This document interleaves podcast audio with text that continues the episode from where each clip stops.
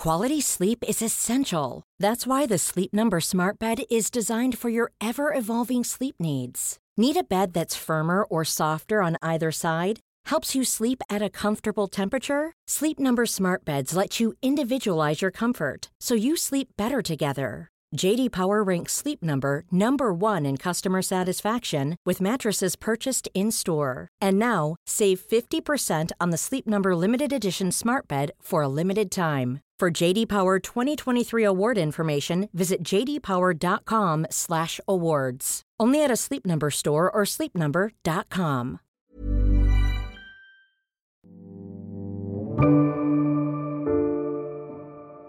Liz Truss has had a busy first few days in office.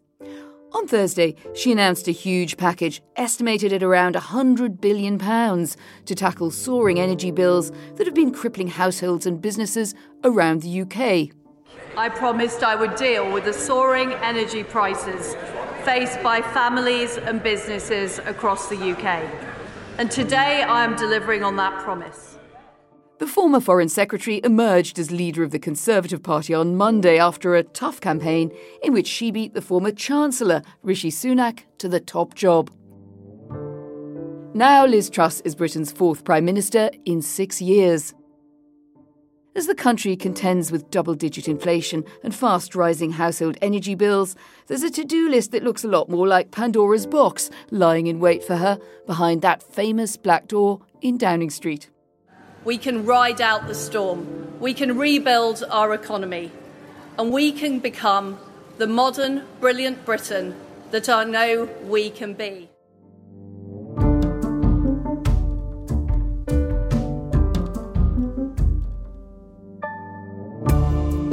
This is The Economist Asks. I'm Anne McElvoy, and this week we're asking Can Britain's new Prime Minister solve the UK's economic crisis? Liz Truss began her political journey as a fiery young Liberal Democrat and morphed into an ambitious Conservative. During this leadership campaign, I campaigned as a Conservative and I will govern as a Conservative. She went from being one of the former Prime Minister David Cameron's most loyal remainers in the Brexit wars. But that is why that European market is so precious because we share the same regulations, we share the same rules. To a full fat Brexiteer afterwards. And since the Brexit vote, I've done more than most people in government to deliver on the opportunities of Brexit. Although her drive was a known quantity, she didn't win over fellow MPs in the tussle for votes early on. They preferred Rishi Sunak, who was seen as a steadier hand. But her optimistic outlook, which some say defies economic reality, and a determination to offer a tax cutting plan to restore growth won over party members, and they gave her their votes. Behind the poised exterior she exuded this week, who is Liz Truss and why do opinions of her vary so widely? In today's show, I'll speak to political players from different parties to piece together that puzzle. And later, two of our in house experts will be joining me to analyse what Britain will look like in the Truss era.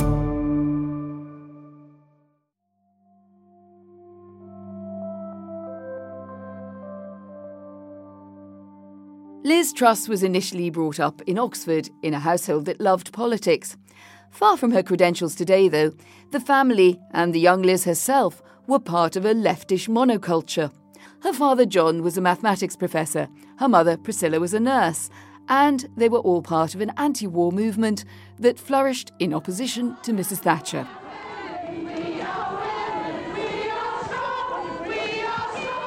Her childhood was spent on peace marches which evolved into fighting for distinctly liberal causes. It was during that period that she met Lord Razzall, a Liberal Democrat peer who was a senior aide to the party's leader in the 1990s, Paddy Ashdown. And in this guise, he encountered the student Liz Truss as she was about to give a speech, and not one the hierarchy relished hearing. To be honest, I remember being slightly embarrassed because two or three of us had been sent by Paddy Ashdown, who was the leader of the party at the time, to try and talk her out of putting down this resolution at the, the conference in 1994. A resolution was put down in her name to abolish the monarchy. And she was also very much behind a resolution to legalise all cannabis. Now, Ashdown, who tended to take a strong view about all matters political, went mad with the conference committee, who he said, How on earth did you allow these resolutions to go down? Um, and uh, said, All that will happen is that all the right wing newspapers, the only thing they'll cover about our conference is these resolutions. And he proved to be right. Anyway, I, I and others were dispatched to see Liz Truss to try and dissuade her from uh, doing the resolution and speaking. There are two main problems with this amendment conference. It does not give us a Dutch bicycling monarchy. In fact, the amendment does not change the position of the monarch at all. I agree with Paddy Ashdown when he said, everybody in Britain should have the chance to be a somebody. But only one family can provide the head of state. We Liberal Democrats believe in opportunity for all. She took no notice. She absolutely took no notice. She thought, who are these men in suits coming to to uh, um, try and dissuade me from doing something that I believe in, i.e., abolishing the monarchy and legalizing cannabis. And um, uh, my, my, recollection of me feeling rather embarrassed of of ha- having this conversation. Think, I remember thinking, you know, if I was her age, when I was her age, I wouldn't have liked to have been dictated to in the way we were trying to dictate to her. And and and and and of course, we didn't succeed. When you met her, she was starting out. She was president of Oxford University Liberal Democrats. What do you remember of her approach to politics back then? My recollection when I first met her was that this was a very ambitious young woman. I think most people who get involved in politics at their university are usually doing so as a stepping stone for politics. I got the impression that this was all about her wanting to make her mark. It didn't really matter that um, w- where she stood on it, what she wanted to be was creating her mark, making a point, and getting the publicity that would come from that, which she got. Where do you think that approach was first nurtured? So I think she was brought up in an environment where politics and economics will have been discussed, and and and I suspect as a result, when she joined the Tory party, because her father is very well known to be very left wing, uh, he will he will have been slightly unhappy, and what he thinks about his uh, daughter becoming prime minister remains to be seen. I think people are quite happy when their daughters become prime minister. I was told that in his university, where he's still teaching, the his students were told not to raise the question of the daughter during this period of the, the hustings because it upset him. She's seen as a shapeshifter because she switched political sides in 1996, just after you had your encounter with her there. She joined the Conservative Party. What do you think prompted her to abscond from the Liberal Democrats, a challenger brand in British politics, to the Conservative Party, which is, the clues in the name, the ultimate party of conservatorship? Uh, I think that she clearly has always been a, a small L liberal in social terms but in economic terms, I think she believes very strongly in uh, the capitalist economy, um, and, and that that was she saw that as a dividing line between her and the Liberal Democrats.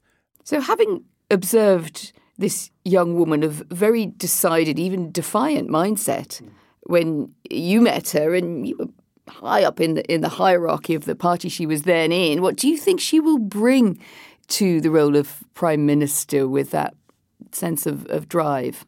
If you look at her uh, record as moving from the Liberal Democrats to the Tories, uh, then having campaigned in, in the referendum very strongly for Remain, but then now takes the view that that's over, and so uh, she is a Brexiteer, as she would put it, and indeed got the support of most of the Brexiteers among the Tory MPs.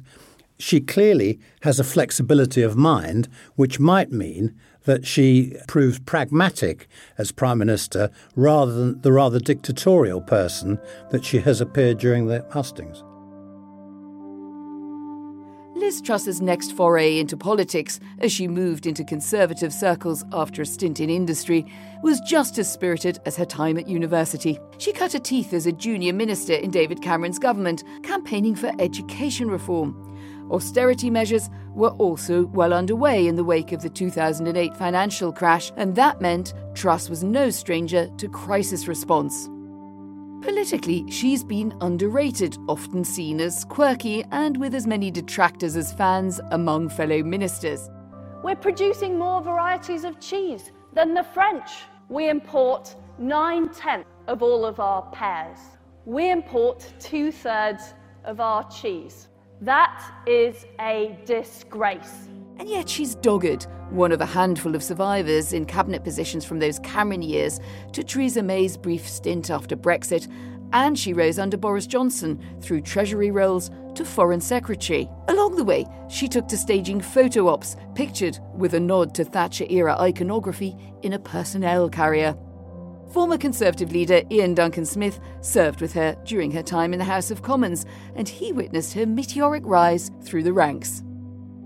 I think it was more the case of in politics, as you know, it's more often timing uh, more than planning, in a sense that every politician that enters cabinet probably has a vague idea that they think they have a chance to be leader at some point or become prime minister. So there is that burgeoning sense of self which is around. But more often than not, it's it's when the timing comes, what do you do with it, the decisions you take, and how do you go about it? And I think that's where she has managed her rise uh, rather better than others. I mean, for example recently, she didn't resign from cabinet, whereas others did. Others misread what a lot of MPs and then members were keen on. So you're talking about the fall of Boris Johnson? Yes, indeed. And, and she had no hands on that at all. There is a lot of sense about Boris out there in the country and also amongst members, particularly, uh, where they felt that he had been, you know, whilst he has all his faults, he'd been rather badly treated. So by not directly getting involved in all of that, that helps enormously. And that was good judgment on her part. Liz Truss was a strong Remainer. She was even at a famous press conference alongside the Chancellor, then George Osborne, warning of the risks of Brexit. But since Brexit happened, she's become pretty ardent, if you like, a full fat proponent of making it work. For some, that is twisting and turning. Well, in politics, if you stay still for too long, somebody shoots you. So the answer is you've always got to be able to move in politics. But I, I think, funny enough, timing again is everything. Uh, Brexit, a big deal. We divided over it, we argued over it, we split. But when it was done, and it did get done, it's generally conceived that that decision is made. It now needs tidying up and sorting out, but that a big decision has been made and it is settled. So that means essentially that it's what you do after that that becomes the big issue. All politicians have a mem about them these days, and I think with Liz Truss, we could agree it's probably about her speech in praise of cheese, or specifically British cheese, which captured some of her quirkiness. There was a serious or sort of serious underpinning, which I think was about cheese exports, but that's lost in the mists of time. But it does show a side of her, which I've also experienced a lot over the years. She often doesn't quite do things the way other politicians would. She takes a few more risks, and sometimes it lands, and sometimes it's bemusing. I know that I'm not good on comparisons, but I will make one comparison now, which is everybody looks at, say, Mrs. Thatcher, the original female prime minister that broke the, uh, the mould, as it were. Everyone remembers her as she became. But very few people are now old enough and certainly remember her as she was when she took over in 1976. There, you would look at a woman that did very similar things, you know, Thatcher, Thatcher, milk snatcher, uh, often about hoarding tins in her cupboard, I seem to recall, which caused huge laughter and pointing fingers. But it's the question is do you develop? Is there scope in you to develop and to be able to bring that instinct in the right direction and merge it slowly and powerfully with the right arguments, uh, oral arguments that you make? And that, I think, is a process of gaining in confidence, which she showed during the leadership campaign. She developed all the way through, and what you see at the end is not what we saw at the beginning. You played a, a, role in the campaign. You decided pretty early on that you were going to back Liz Truss over Rishi Sunak. What was it then about her offer that seemed to you to be the right direction for the party, but also for the country at a particularly difficult time? For me, I was looking at everybody's character. Uh, I wanted to make a judgment about whether or not I thought the individual in front of us had the character to see things through. We are heading into really difficult times. I don't know of another prime minister, even worse than 1979, where they faced such turbulent waters globally. It's not just the UK, Europe's in a crisis, America's struggling. You know, the whole capitalist system is now under real threat at the moment and pressure. So I wanted to find somebody who I thought had steel and backbone to be able to see through what they believed to be right and not be knocked and buffeted by the winds uh, to change positions and thus cause confusion and chaos. A lot of people were saying they didn't quite know what Liz Truss was, and I wondered how she convinced you. If there are any sort of memories of, of what she came in. Oh, you were gesturing over there to a sofa just behind yeah. us. She sat there. There's a group of you, a lot of veteran MPs who, what's and all, know the political system inside out. How did she convince you? I think it was clarity. I think she uh, she didn't hesitate, even if she thought it might we might disagree with her. She made a very strong point on every occasion. She answered the questions, really a good point, and didn't get notchy or tetchy when she was cross-examined. Others reacted sometimes badly to being pressed. Uh, she didn't at all. She took it in her stride. You mentioned Margaret Thatcher, and obviously that comparison is widely drawn and indeed possibly even channeled by Liz Truss herself in some of her appearances and wardrobe, probably on the ground she felt it would do no harm to uh, bring back memories uh, of Mrs. Thatcher, Baroness Thatcher, with a certain wing of the party.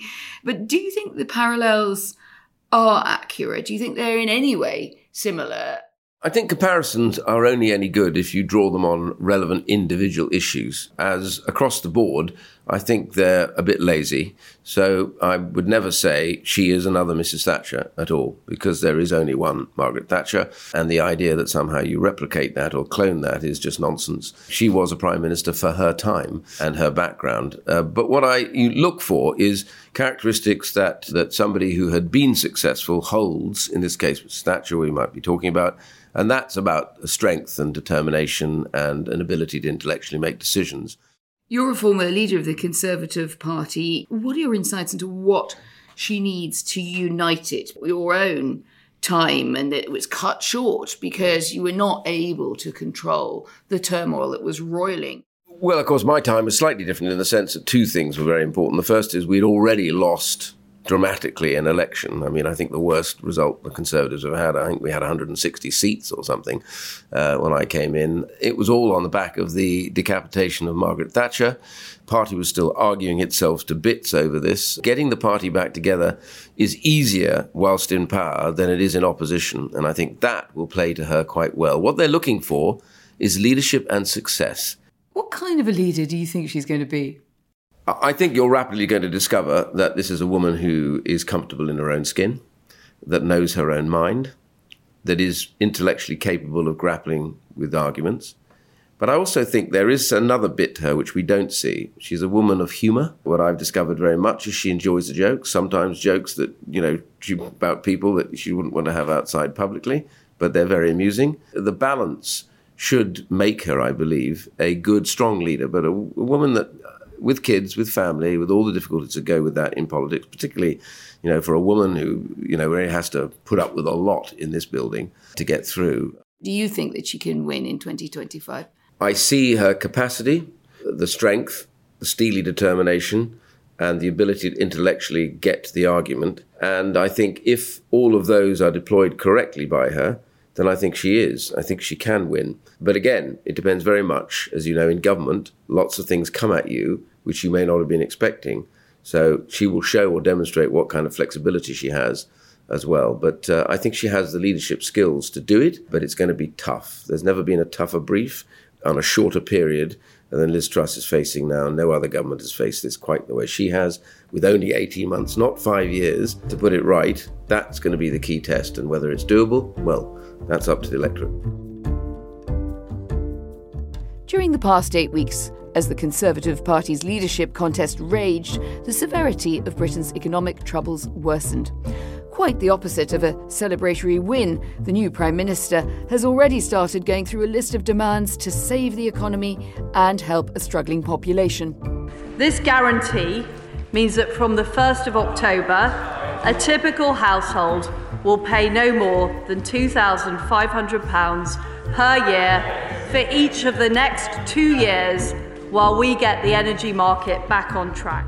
But will a bold plan work to drag Britain out of this crisis? I'm joined by Matthew Holehouse, the Economist's Britain political correspondent, and by Soumaya Keynes, Britain's economic editor here. Welcome to you both. Thanks so much for having me. Hello. So, Matt, the margin of victory was a bit narrower than many expected, but Liz Truss it was. How did the week go for her, in your opinion? Yes, it was narrow, but a win is a win. And what we're watching here is, you know, one of the great wonders of European politics, which is the ability of the Conservative Party to transform itself whilst holding office. She is their fourth prime minister new leader, new cabinet, a new ideology, some new guiding principles, a new economic philosophy, all without entering opposition. So it, that, that alone is quite a significant thing.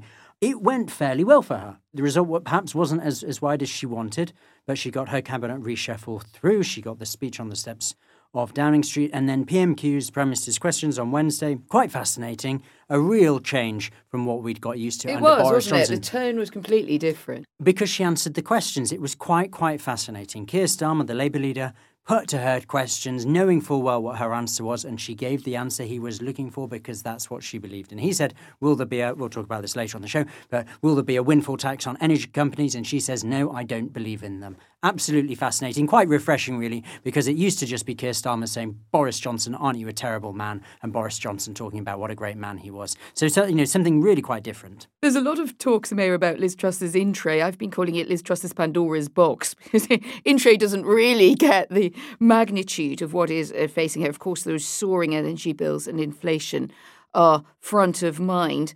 How would you characterise what you've seen of her economic outlook and approach so far? Yeah, I think in response to this intro from Hell, she is big picture, I would say, less concerned with some of the constraints that her predecessors were very, very worried about. So she's less worried about borrowing vast amounts.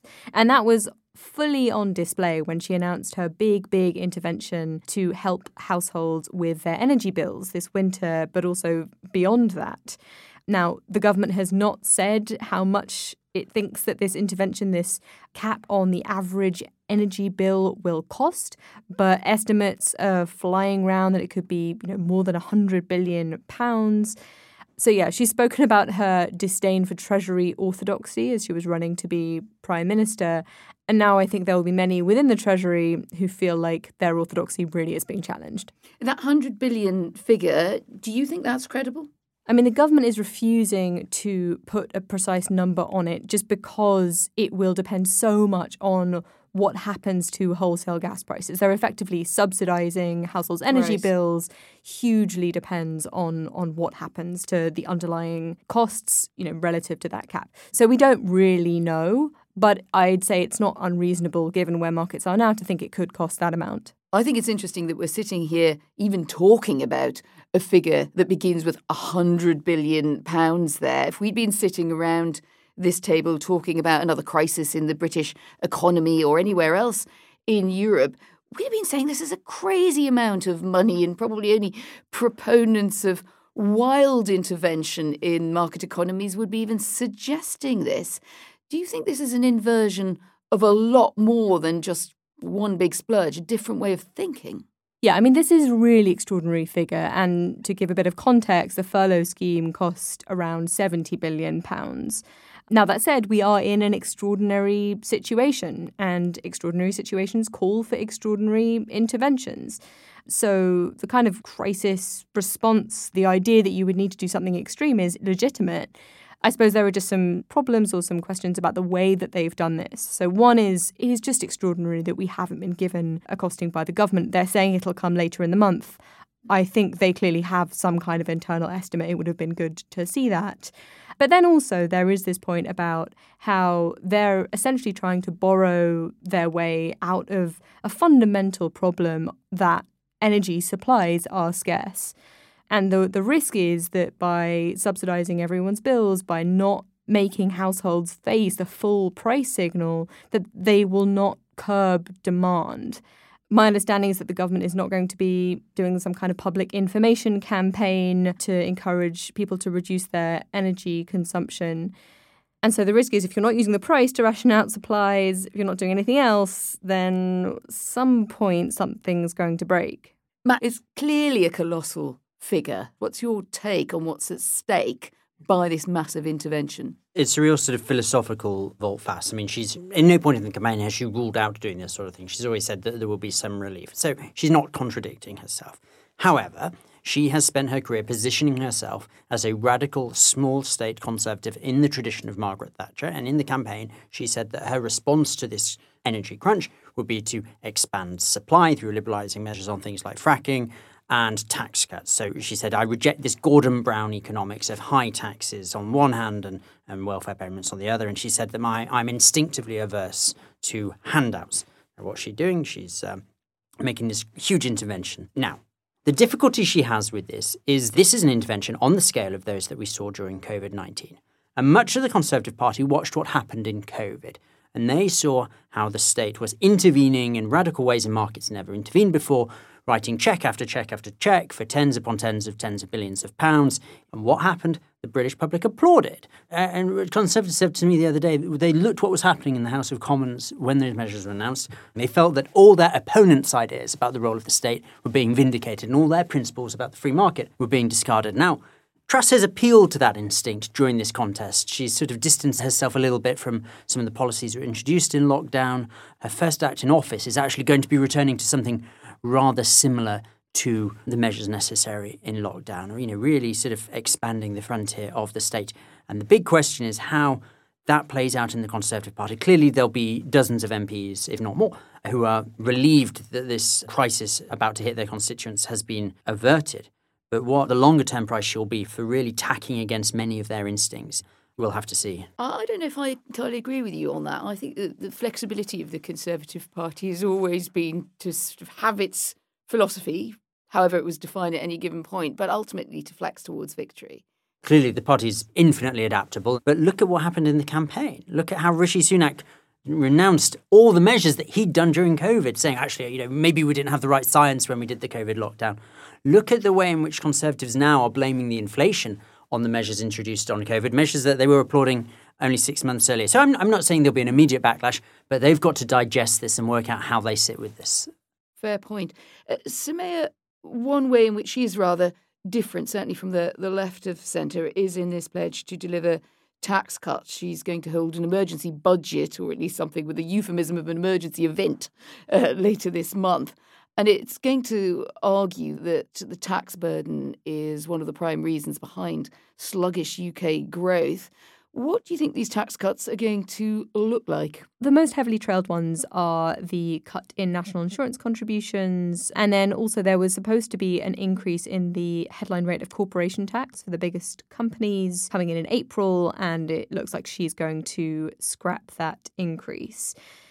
It's worth saying that those will take a little bit of time to come in. So this won't be a, a, kind of big bang. I think when people are talking about the effects of all of this, the question is will these policies put pressure on the Bank of England to tighten monetary policy more quickly?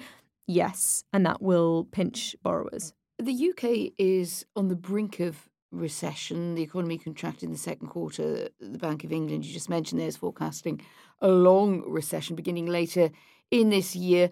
There was some rhetoric coming out from Liz Truss in the leadership campaign that this could be pulled back and that she could find a way at least to stave off recession or to bring back growth.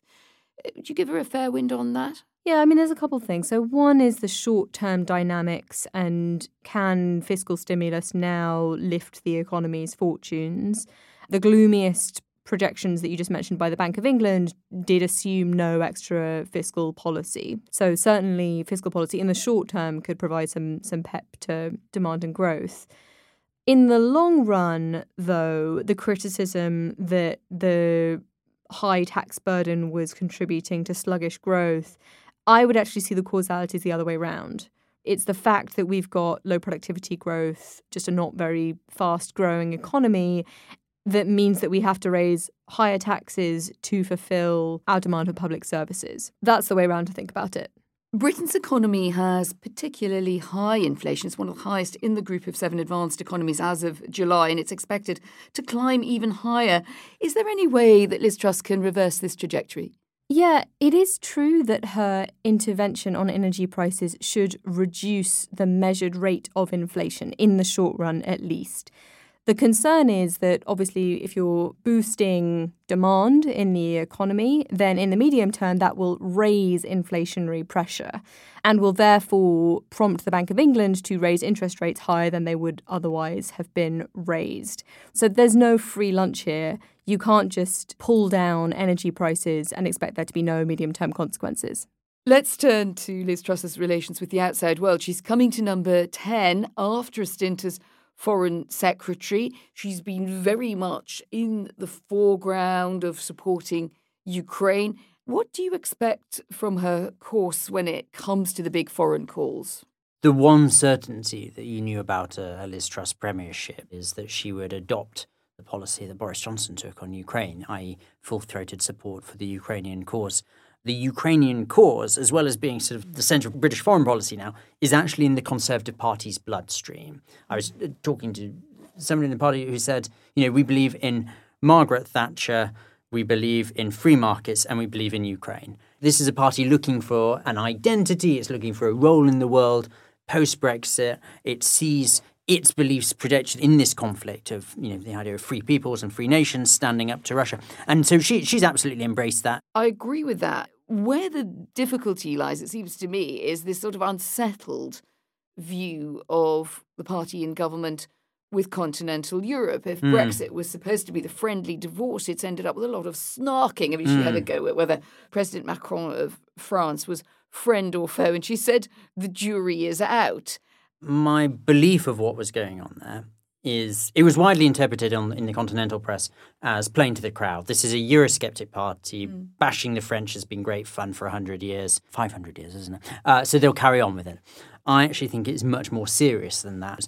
That comment actually reflects a very serious misgiving about the role that Macron was playing in the conflict in Ukraine, because in the lead up to that, uh, President Macron, as he saw it, was seeking to maybe divert the Kremlin from its course, see if there was any room for a diplomatic settlement.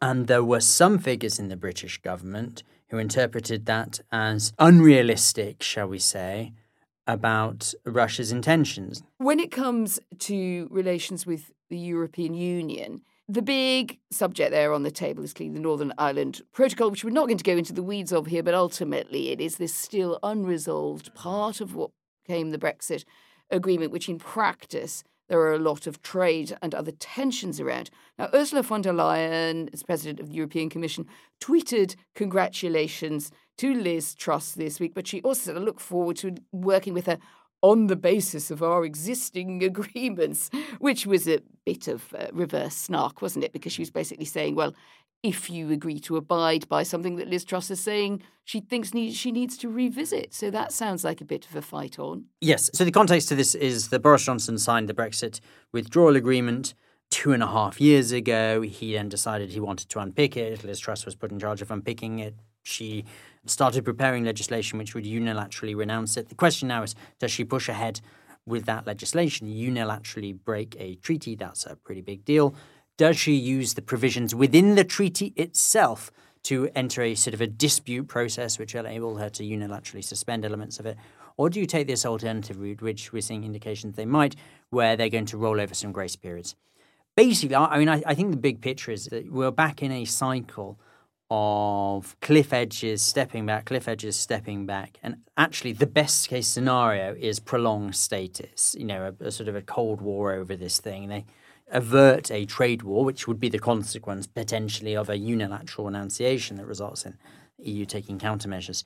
But actually, this thing just sort of becoming a bit of a frozen conflict. You'd like to say the best case scenario is, is a new deal in which, you know, this whole thing is resolved. But actually, the question over the Irish sea border has been there since the day after the Brexit vote. It is deeply intractable. Yeah, I would agree with all of that. And I would point out that while we've got this uncertainty about the relationship, then that is going to be a drag on businesses, on investment, not good for the British economy, and not good for the growth that Liz Truss so desperately wants. One of the things that's so interesting about the way the last week has panned out is we went pretty much straight out of the candidates just stopping campaigning, knocking mm. lumps out of each other, to Liz Truss winning. Now she has to talk to the country. How mm. do you mm. think she's going to go at that? There was lots of stuff in the contest about dealing with woke or getting rid of solar panels from farmers' fields, and all that stuff's going to go. all that stuff's going to go. She's going to be focused on the energy crunch, the wider sort of problem with inflation, and NHS waiting times. And really, I mean, it's you know the bigger picture is the UK shaping up for you know the most difficult winter in forty years. So. Gosh. For all the setup we might have had in the contest about her sort of policy preferences and her ideological parameters, actually, this is going to be about a you know a, a crisis premiership. Last thought from you, Matt. Four Conservative wins, despite all the ups and downs, the sound and the fury, uh, the party has been an election winning machine. There is now a sense that it might be on a glide path out of office, but members chose Liz Truss because they thought that she was more likely to lead the country through the crises that we've been talking about and possibly to a win in a couple of years' time. Do you think that's credible? There's almost a received wisdom setting in that the Tories are going to lose the next election, which I, I, you know, I just think is crazily premature. I mean, a lot of the commentary that they're going to get wiped out in the next election it was based on two things. One, Johnson in this sense of 1995 style sleaze. Well, you know, she can succeed in presenting this as a wholly new government, uh, and it's based on the idea that Britons are going to see, you know, the deepest drop in their incomes in a century. Now, if they kind of get through it without being thrown into enormous hardship, it's possible that by 2024 they'll be pulling it back. I just think it's way, way, way too early to be talking about them being nailed onto for defeat. Yeah, I mean, it's worth saying that obviously this big intervention means that in the short run there may be a bit of a sugar high, right? I mean, consumers are being protected. There are going to be these tax cuts coming in next April in the short run, that will contribute to growth. There is a question about whether it'll just make things less bad than expected or whether things will actually feel better. Yeah, I would say that there's just quite a bit of uncertainty over both the economic outlook and also, therefore, the Conservative Party's prospects for re election. Matthew Soumaya, we must let you both get back to writing. Thank you very much for joining us. Thank you. Thank you. And do let us know what you think. Will Liz Truss be able to solve Britain's problems? And I'm also wondering whether traditional economic nostrums are now up for challenge far beyond Britain's shores in these particularly turbulent times. Write to us at podcasts at economist.com or you can tweet us at The Economist. Soumaya Keynes also hosts our sister podcast, Money Talks, which this week dissects the European energy crisis. Do give that a listen. And for our analysis of the enormous job that awaits the new PM, why not become an Economist subscriber? For your best introductory offer, go to economist.com slash podcast offer. The link is, as always, in the show notes. My producers this week were Harim Khan and Alicia Burrell, and the executive producer was Hannah Marino. I'm Anne McElvoy, and in London, this is The Economist.